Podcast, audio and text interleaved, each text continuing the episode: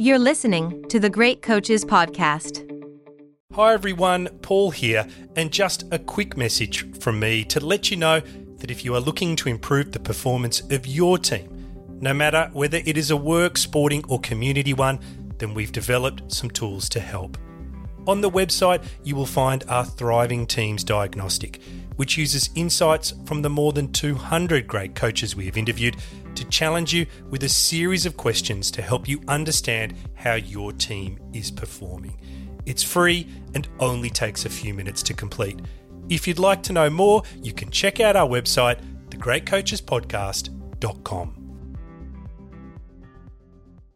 Hey, I'm Ryan Reynolds. At Mint Mobile, we like to do the opposite of what Big Wireless does. They charge you a lot, we charge you a little. So naturally, when they announced they'd be raising their prices due to inflation, we decided to deflate our prices due to not hating you. That's right. We're cutting the price of Mint Unlimited from $30 a month to just $15 a month. Give it a try at mintmobile.com slash switch. $45 upfront for three months plus taxes and fees. Promo rate for new customers for limited time. Unlimited more than 40 gigabytes per month. Slows. Full terms at mintmobile.com.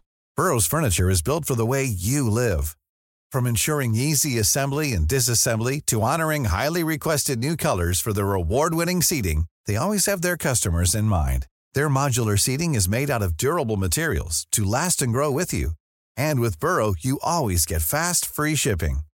Get up to 60% off during Burrow's Memorial Day sale at burrow.com slash ACAST. That's burrow.com slash ACAST. burrow.com slash ACAST. Welcome to the Great Coaches Podcast. To me, being perfect is not about that scoreboard out there. This is a chance of a lifetime. When you can understand the person, you can then work towards a common goal. We are all on the same team. Know your role and do it to the best of your ability. Focus on the fundamentals. We've gone over time and time again. Your defense has got to be better. Leave no doubt tonight. Great moments are born from great opportunity. My name is Paul Barnett, and you are listening to the Great Coaches Podcast, where we explore leadership through the lens of high performance sport by interviewing great coaches to try and find ideas to help all of us lead our teams better.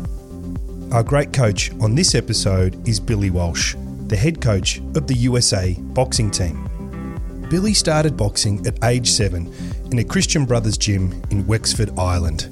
He went on to win seven Irish boxing titles, participated in European and World Championships, and represented his country as a welterweight in the 1988 Olympics. He then transitioned into coaching and was appointed Irish head coach in 2003. He was the head coach for 12 years, and from 2008 to 2014, the team won seven Olympic medals, and at that point, it was 25% of all Olympic medals Ireland had ever won in any sport. In 2015 and again in 2016, he won the Amateur International Boxing Association's World Coach of the Year. In 2015, he was appointed head coach of USA Boxing and was charged with returning the program to its prior glory.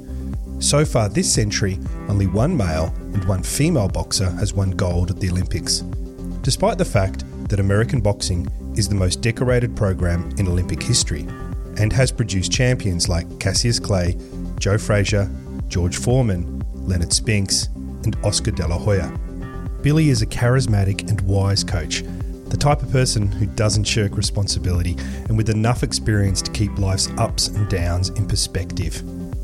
The parts of our interview that I found most interesting were Billy's thoughts on working with a psychologist to improve his ability to block out background distractions that did not have any direct impact on his or the team's performance. How high performance is first figuring out what world class looks like by learning from the best, then using that to create an environment where athletes have the psychological, technical, physical, and tactical tools they need to be their best and building individual plans for each athlete with specific triggers to help them keep calm and focused during the bout.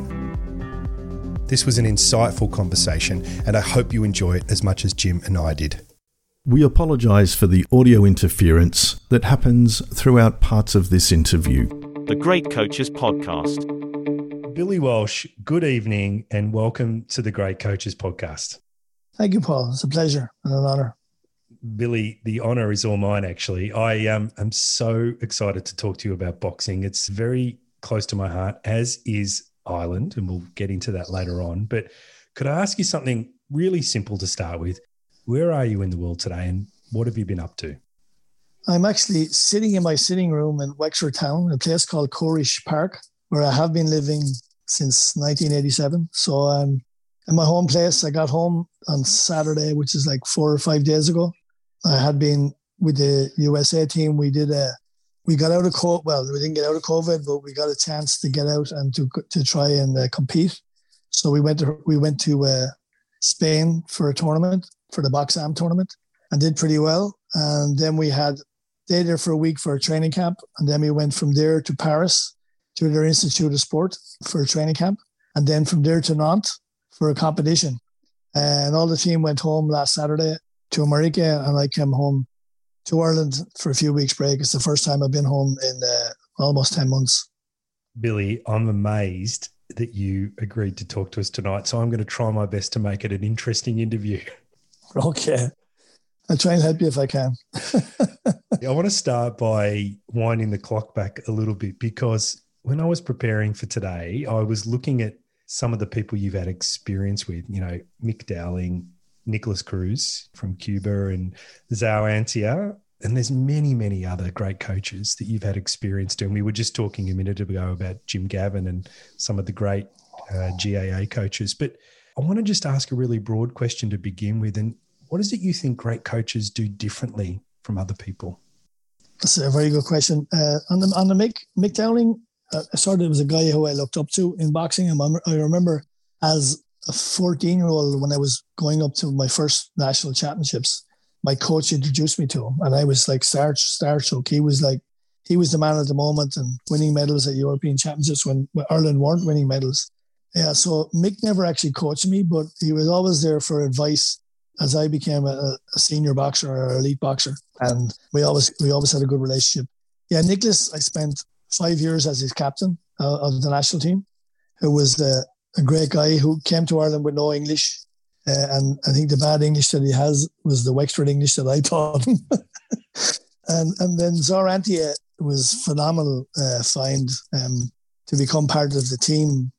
Myself and Zaur and Gary Keegan and all the backroom staff that came together to produce those successes for Ireland in 2008 and 2012 was an unbelievable link to that team and, and his uh, skill and technique um, absolutely um, pushed the team towards where we needed to be. But what makes a good coach? You know, I think there's there's many many hats you got to wear uh, to become a good coach. And I think for all those guys that that I known was you know their personality, uh, being able to relate to people and get on with them, and also then you have to have the, the background, the technical tactical awareness of of your sport. And sometimes, you know, being a good relationship builder, I think, and then having having respect of your players, uh, your athletes, is a key part of, of any coaching setup. Billy, you started boxing, if my research is right, you started boxing as a seven year old at the Christian Brothers Gym in Wexford. And then you went on to represent Ireland at the 1988 Olympics and along the way winning seven Irish senior titles. But when was it on that journey that you realised you wanted to be a coach? I was fortunate enough to play quite a few sports Gaelic games, in particular hurling and football and soccer. I made a choice probably at 18 to leave those other sports because I wanted to go to the Olympic Games. And I never saw myself out of boxing. So it was never a piece where I'm, I'm going to retire and then I'm going to give it up. I, I always felt I would be some part of my club or to help out in some way because I really enjoyed it. In my early 20s, uh, mid 20s. I felt I was coaching at that time, coaching some of the other athletes, so the newcomers onto the national team. I was helping them along the way. So it just seemed a natural progression for me. And as soon as I retired from, from boxing, I went straight back to the gym as to become a coach, just to help out the club. Never in my wildest dreams did I ever think that I would turn it into my profession.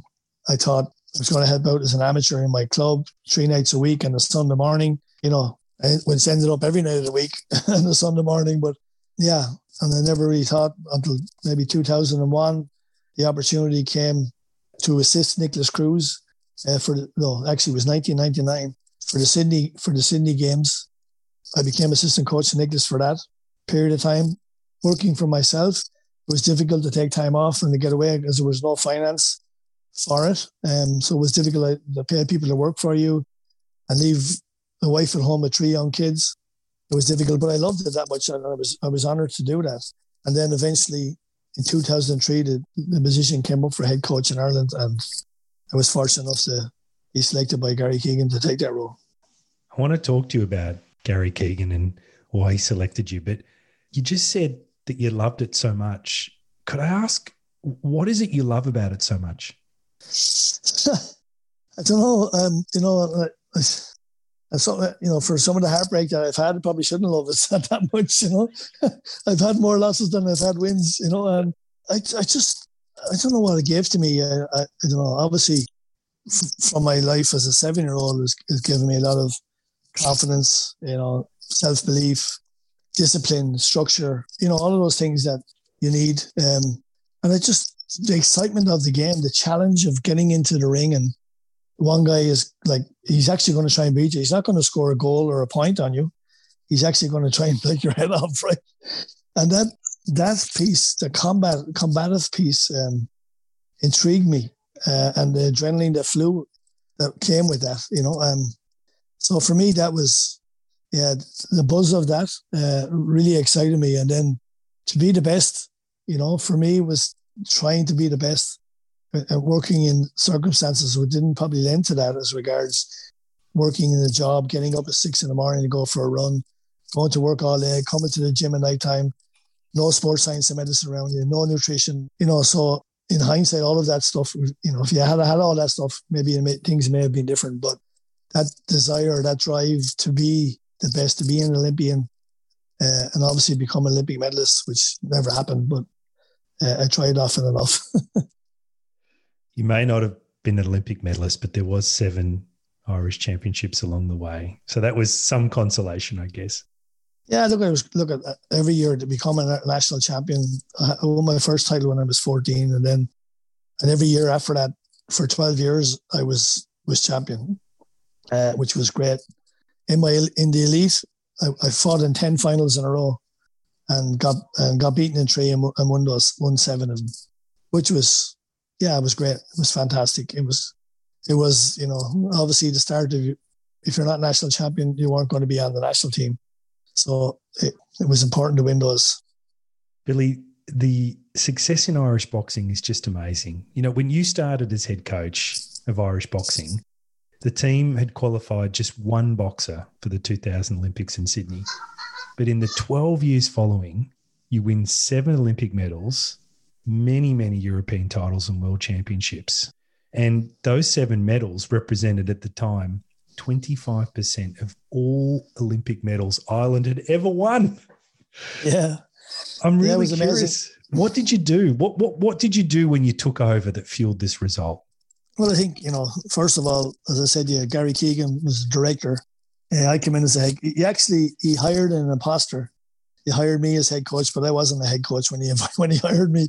Uh, I think eventually somewhere along the line I became one, but we all learned and grew together. It was a fantastic group of people that Gary put together. Uh, everybody was eager to learn. They had this growth mindset. We were challenging ourselves, come up with a system, come up with, you know, and then people forget when we started, we had success early. You know, we started off going to these setting targets for ourselves, going to these multi-nation tournaments of winning bronze medals. And we started to achieve that pretty quick. And then the team said, like, this is not like we started setting our targets then for gold and silver. So we kept raising the bar. And then we started to achieve that. But going, you're talking about uh, Sydney, but the games after it, which was Athens, where we were in place for 10 months previous to it, we only had one boxer qualified again, which was Andy Lee. And, you know, our heads were called for, you know, in the first year. We had gone to the World Championships in Chicago in 2007, and we, we qualified one boxer, which was Paddy Barnes. You know, so our heads were being called for on, on the few occasions. And, you know, I think we always knew that it was the talent was in Ireland. I happened to be part of a, a team, a very talented team when I was boxing over those 10 years. But you know, we had no system, we had no structure. We were all in our clubs going to train together a couple of weeks before we went to a, a major championship. You know, all the other top teams in the world were full time athletes. You know, if we were going to compete at that level, we needed at least train at that level. And then, of course, it was changing the mindset. You know, from from being being happy to be an Irish champion to now look at look towards becoming a European or a world champion. And so that was that was a big change, changing the mindset. You know, as I said to you earlier, the guys were getting on the national team, uh, being national champion, and that was it for the year. You couldn't get them off it. You know, we brought in a system where that you know whoever's performing, we'd have the two and three in the gym with you, and whoever's performing the better, we would select them for tournaments. And we're looking for the best international boxer, and we're not not the best national. So that's how we started. At, at the very beginning, there were some issues that we, you know, some half the team didn't make it through the first year, either couldn't stick the intensity or couldn't stick the discipline and the structure that we put around the team. But it was it was amazing to see that grow over those over the, that period. Well, I was there 12, 13 years. Uh, for that period of time, it was it was amazing to see where I had gone to, and actually sit back sometimes, you sit back and look at the system operate, uh, without you being actually in it, just taking a, a stroll around to see everybody doing their job, all the support staff working like clockwork. You know, everything was down to a T, and at the end of the day, it's up to the athlete then to perform. For us, we were creating the, the right environment for those athletes to give their best performance. You know, I read a quote where you say, people ask you, they say, Billy, what happened? And you say, high performance happened. What is high performance in a boxing sense? I think it's, first of all, is figuring out what does world class look like? You know, what does good look like? You know, if you got a template or a vision in your head, what good looks like, for a high performance boxer. But then you can obviously map out what needs to be done uh, to get him to that place. And then we went, you know, I, I, I probably, I won't be uh, too too too hard, but we, we we traveled to some of the worst places in the world um, to have a look at what the best in the world were doing, and you know we stole stuff from everybody, you know, and we came back and put it together in an Irish context what would suit our culture. I remember going to uh, to Moscow, a place called Chekova, which is their training camp. It's about an hour outside Moscow. And at the time we were testing, we actually became a bit anal about testing. We were testing everything. Our guys were on the jump mats, seeing, you know, getting their getting their vertical jump. Uh, we had their heart rate monitors on them when they were in the ring sparring, seeing what intensities they were getting up to. And the Russians were intrigued with this. And obviously there was there was a a, language barrier. But Zaur, who spoke Russian, was great that we had him, you know, because our connections, we never would have got in there if only for him. So we said to him, look, okay, if you're interested, what we'll do is we'll wire up two of your boys tomorrow. We put them on the jump mat. One of them was ended up being twice Olympic gold medalist, and the other one was was world champion and Olympic gold medalist. Uh, so we wired up. I said, we'll give you the data. So we gave him all the data. But we came back we came back with their data of two a guy who was twice Olympic gold medalist. So it was, it was, it was a little bit of a Irish espionage. it was done. they, didn't realize that we were we were we were uh, pulling one over on them, but anyway, we got away with that. So we so we were getting data from people uh, what the best in the world were doing, and then able to set our intensities and our styles, and then you know you can't beat international training partners. Whereas having your number two or number three pushing it isn't good enough because they're not going to get up to that. They're not going to get up to the level or the intensities that someone that you're going to meet in the competition are going to get. So, yeah, we've learned learned a hell of a lot along the way. But if, if that in some way explains some of it, think then, as I said earlier, is creating that environment where the athletes can perform to their best, giving them all the tools psychologically, physically, technically, tactically, giving them all the tools so they can perform and all the instructions that they can do so. That's been probably what high performance is in any sport. Your Irish program had a good mental skills component that focused on helping people adapt in stressful situations. And I'm really interested to know how has this helped you when you've been a coach in stressful situations? Yeah, I, actually had a conversation with a, our psychologist uh, the other day in a fun way, but uh, Gerry Hussey was our psychologist and I was saying to him, you know what? I said, you did, you did more work with me than you actually did with the team. Because I, I probably needed more help than anybody else. And I think from what the what the guys were learning, you know, as around their own mental health and not only their mental health but their mental their performance. Um, I was learning as well of simple things like staying in the moment, you know, and learning control the controllables, all of that sort of stuff, which is key to me because you know, unfortunately, in, in your position as a head coach, um, you know, there's all, all always things going on around the background that may affect what's happening, and unless unless they had you know a direct impact on on improving our performance, I was able to manage it and keep it away from the team and to allow them to perform, and without having you know those strong mental health and tips, I think uh, I wouldn't have been able to do so. Billy, when you collected your first Boxing Coach of the Year award, because there's, of course, been two, you said, I want to dedicate this award to a man that taught me everything, my late father, Liam Walsh. I'd like to ask you, if it's not too personal, what elements from your late father are evident today in your coaching style and philosophy? Yeah, I actually mentioned two people on that.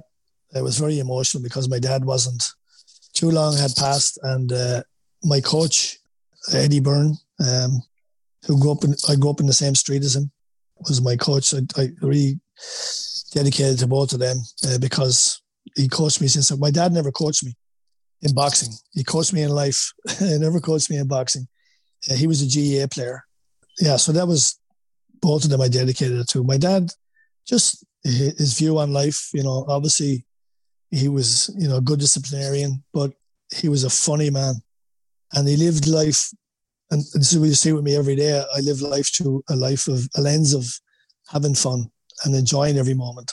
So I enjoy every moment today. I always look, you know, I'll always find a funny thing in everything that we do every day. And even in training, because and I always find with boxing, because it's such a tough sport and as uh, mentally it can be very draining and, and very tough. But let's have as much fun as we can until we have to get really serious. and so that's where I really like enjoying what I do. And I think that comes from my late father, Lee. Ryan Reynolds here from Mint Mobile. With the price of just about everything going up during inflation, we thought we'd bring our prices down. So to help us, we brought in a reverse auctioneer, which is apparently a thing. Mint Mobile unlimited premium wireless. Ready to get 30, 30, bit to get 30, bit to get 20, 20, 20, bit to get 20, 20, bit to get 15, 15, 15, 15 just 15 bucks a month. So, Give it a try at mintmobile.com/switch. slash $45 up front for 3 months plus taxes and fees. Promo for new customers for limited time. Unlimited more than 40 gigabytes per month slows. Full terms at mintmobile.com. Hiring for your small business? If you're not looking for professionals on LinkedIn, you're looking in the wrong place. That's like looking for your car keys in a fish tank. LinkedIn helps you hire professionals you can't find anywhere else, even those who aren't actively searching for a new job but might be open to the perfect role. In a given month, over 70% of LinkedIn users don't even visit other leading job sites. So start looking in the right place. With LinkedIn, you can hire professionals like a professional. Post your free job on linkedin.com slash people today. I want to talk about tough actually because in 2013 you were reflecting on the success of the Irish team and you said, and I'm going to quote this back to you if it's okay. You said our identity was crucial. How we look, how we talk, how we behave, everything was intended to make us seem like warriors and winners before we entered the ring. And so I wanted to ask you about what I imagine is that very tough walk to the ring and whether there was any routines that, or, or methods that you used to just help people stay calm and focused in that moment. Well, you know, a lot of the time, or most of the time, I would say all of the time, all of those guys uh, had visualized that walk to the ring.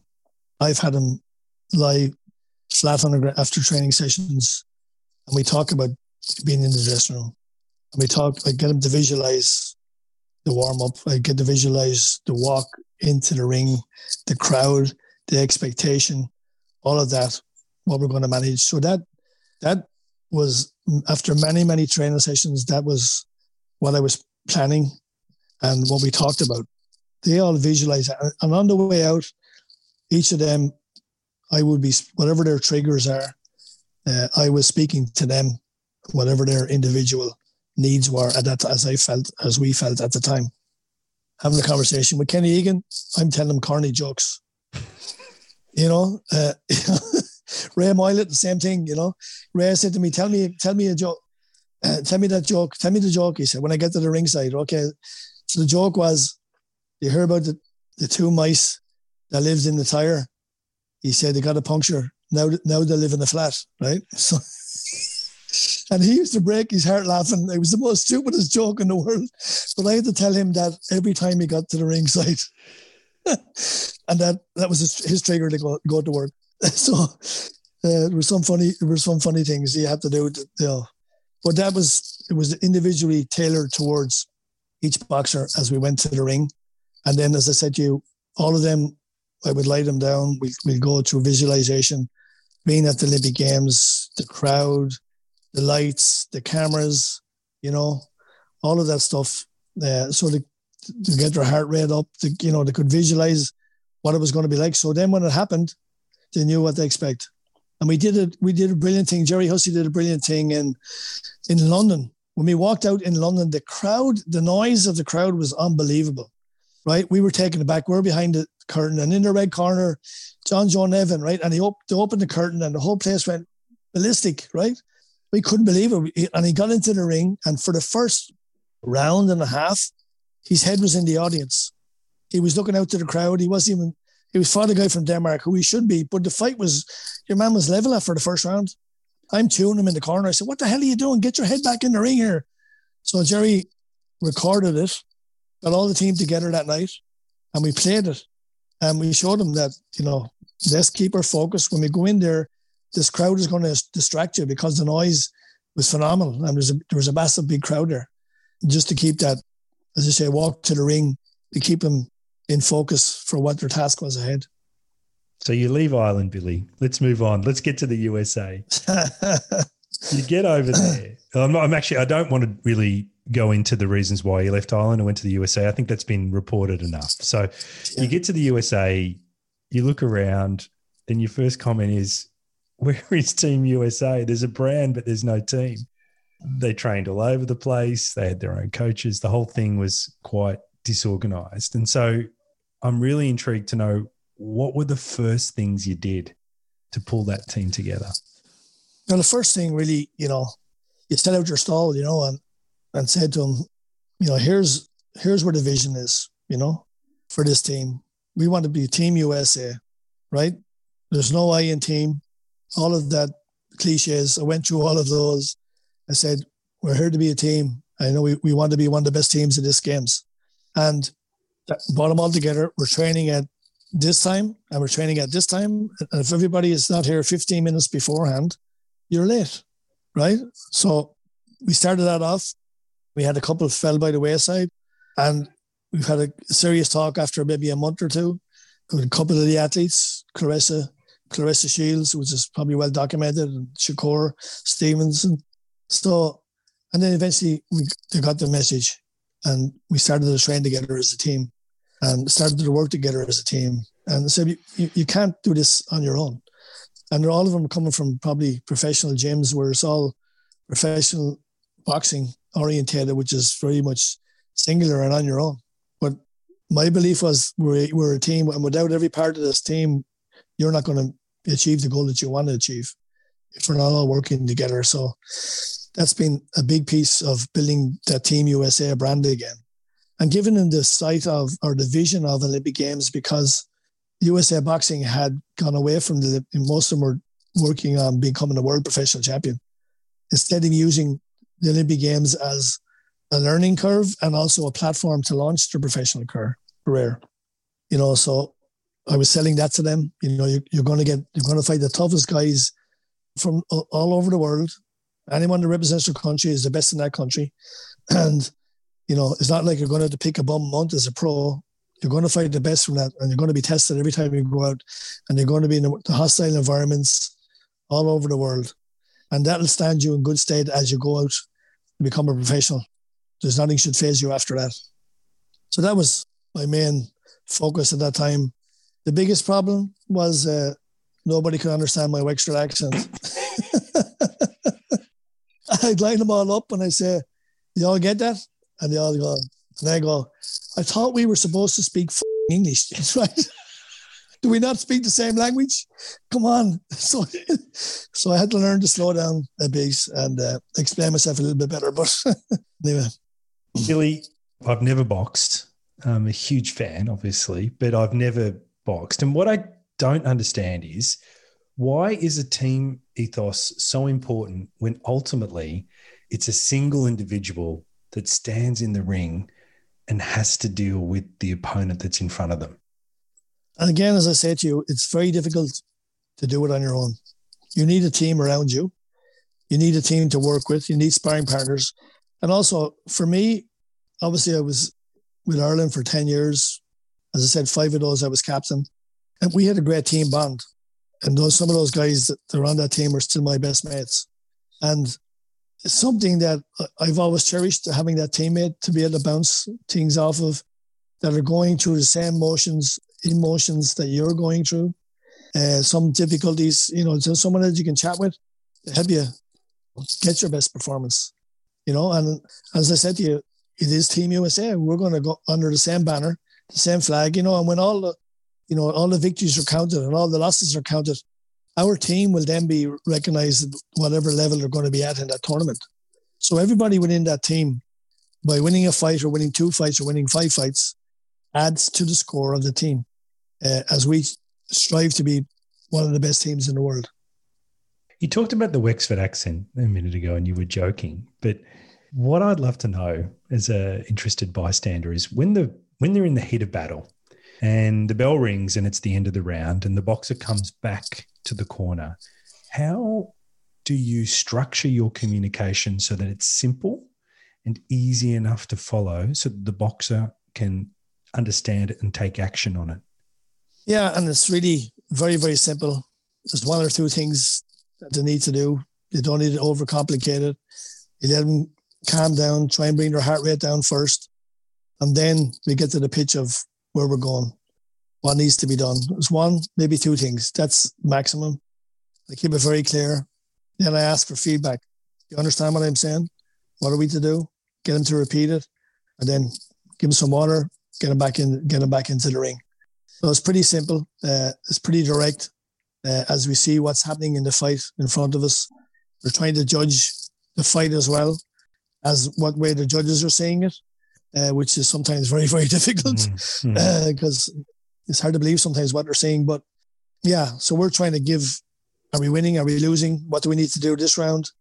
And in amateur boxing, you know, you got those three rounds, right? And it's so fast, right? And the intensity is so high and there's a well-known fact out there: eighty percent of the guys that win the first round win the contest in amateur boxing.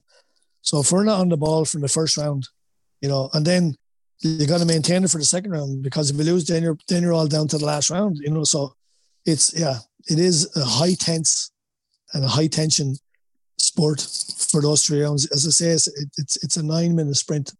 So we tested our guys; they're up in their heart rate is from when the bell goes to the last round uh, for nine minutes. It's we did it was 93 between 93 and 100 percent max for the full duration of the nine minutes. So that is a nine minute sprint. So you're sprinting for nine minutes. So that's pretty high, and you got to have pretty good engine uh, to work at that that intensity. I love this quote from you, Billy. You say you teach one boxer, you teach one boxer, you teach one coach, you teach a hundred boxers. And I'm sorry to keep reading quotes back to you, but this is a this one that quite resonated with me. And I wanted to ask, how are you trying to change the situation in America by by this education program that you're helping to put in place?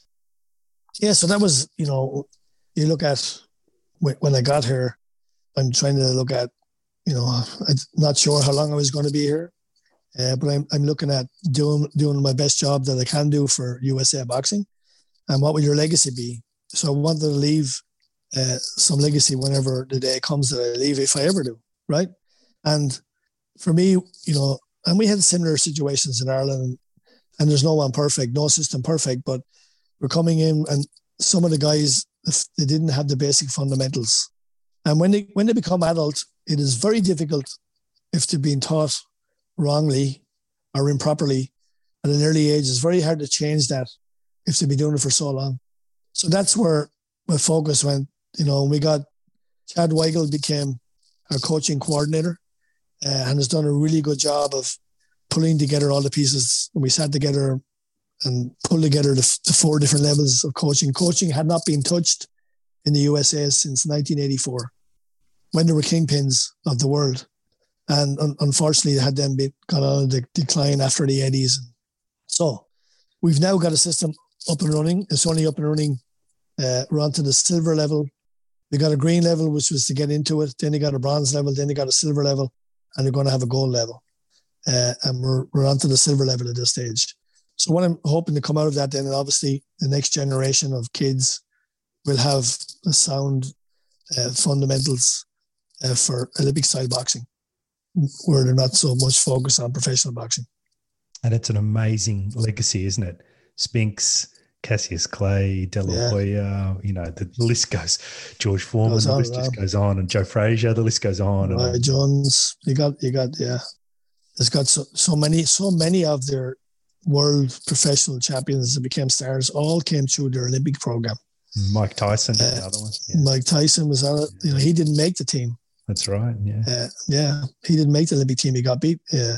But he was 17 or 18 at the time. But yeah, so, and that's where, where we'd like to be with the team. You know, we do, you know, uh, we understand that they're going to go on to the professional ranks, but we like to keep them for at least an Olympic cycle, you know, um, and then obviously then become a good alumni of USA boxing and we send them off for good wishes and goodwill we can help them whatever way we can. And at the moment, we've been bringing some of the guys that have been in the program that are now professional. We've brought those back in uh, for sparring and stuff, and uh, they work to work with it within the squad and help the squad, which was a different attitude before I was there. Billy, I I don't I didn't want to go into this interview by talking about all the great boxers you've coached because I think that would be unfair to get you to compare them, but there is two boxers that you've been involved with that have they've captured the imagination, I think, of people all around the world. And I'm, I'm talking about Katie Taylor of Ireland and Claressa Shields of the USA. And they're amazing athletes. They're amazing representatives of their sport and they're great role models. But I wanted to ask you, as their coach, do you have a different way of coaching these super elite boxers that is different from everybody else? Uh, not really. I think the same principles apply discipline, structure. You know, obviously, each individual have their own things that we need to work on. But in general, they're part of the team. They train with the team. They work out with the team. They help the team. They come and shout for their teammates. You know, they do all the same things that all the rest of the team would do as part of Team USA. Um, what's that's what is expected of them. And yes, in different times, you have different communications with them because of maybe where they're at and their level. Uh, but other than that, you know, there's nobody bigger than the team, and they will be treated equally.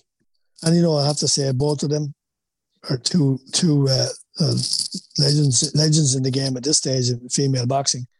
And, and Katie was probably the, the, the torch carrier for many many years for women boxing, and she's an absolute legend in, in her stature and in obviously uh, not only with her boxing skills but as a person.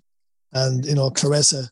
then again, you know, I never seen anybody that was ever going to beat her. She never believed anyone was going to beat her, and maybe that'll be hopefully that'll be the case till she finishes her career.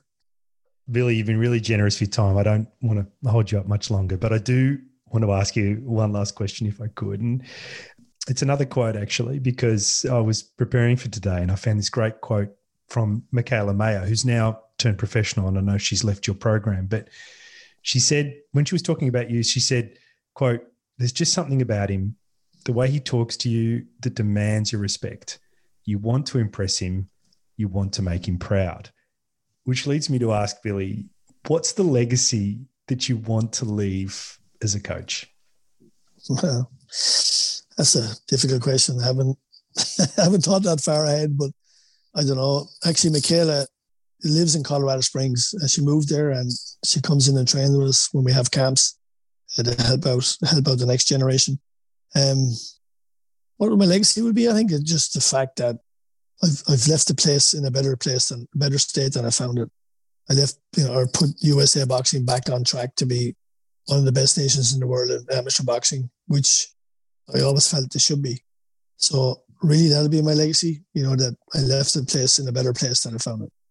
Billy, I want to thank you so much for your time tonight. It's just such a special experience for me to chat with you. As a proud pass, uh, Irish passport holder, I'm always happy to talk to Irish coaches because it makes my mum proud. So thank you very much for your time tonight. It's been great chatting. Paul, it's, it's been a pleasure, Paul. Thank you. The Great Coaches Podcast.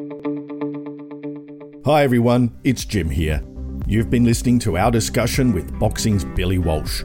The key highlights for me were how, even though boxing is an individual sport, you need a team around you to help you spar and train, and that this team helps you work through the motions and emotions you have as a boxer, and that as a coach, your role is to set up the environment where people understand the vision and then adjust their mindset so that they are not satisfied with present performance. I hope you enjoyed it as much as Paul and I did. Coming up next on the Great Coaches podcast, we'll be speaking to the head coach of Netball South Africa, Dorette Badenhorst. Yeah, I grew up in a um, home where family is very important. So my dad is um, a person that he's for people. He just loves to be between people. He loves his sport. He loves his coaching. And from a very young age, um, I coached tennis with him. And he was a coach that um, actually and started helping the beginners. And when they were at a certain stage, he will send them to better coaches or coaches that will work with the more experienced players. And um, for some reason, my dad always gave me the beginner, beginner players. And I just enjoyed seeing the change that you can make in that player from a very, very young age. And my dad was just that motivation for me. And sometimes you think, no, I'm too busy at school, I'm too busy with this. And he will say, if you start something, you will finish and that. And I've always learned from my dad that with sport, your name is so important. You can't, um, if you do something and that is bad against your name, that will go forever with you. And just before we go, coaches are not usually the type of people who seek the spotlight. And so, if you can put us in contact with a great coach that you know has a unique story to share, we would love to hear from you. You can contact us using the details in the show notes.